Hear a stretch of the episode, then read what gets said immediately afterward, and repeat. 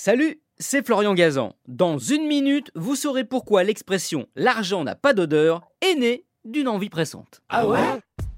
Ouais, nous sommes en 68 après Jésus-Christ, l'empereur Néron vient de se suicider et il a laissé les caisses de l'Empire tellement vides que ses successeurs ne sont pas loin d'avoir envie de faire pareil. Jusqu'à ce que l'un d'entre eux, Vespasien, décide alors de renflouer les finances en instaurant toute une série d'impôts, notamment un, aussi efficace qu'étonnant, une taxe sur le pipi. Ah ouais En effet, Vespasien eut l'idée de taxer les toilettes publiques à l'époque de grandes amphores en libre service.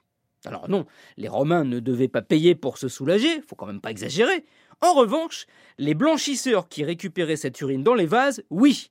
Bah, il faut dire que l'urine était précieuse grâce à l'ammoniac qu'elle contient. Du coup, on utilisait le pipi dilué dans de l'eau comme détergent afin de nettoyer les vêtements, d'enlever leurs tâches difficiles ou de les blanchir. D'ailleurs, euh, certains Romains se faisaient des bonnes bouches à l'urine pour avoir un sourire ultra bright. Ah ouais? Oui, et du coup, je vous raconte pas la laine de chiotte.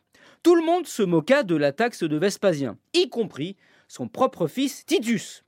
L'empereur lui montra alors un jour des pièces d'or provenant de cet impôt, avant de lui demander Vois, mon fils, si cet argent a une odeur. Non, admit Titus.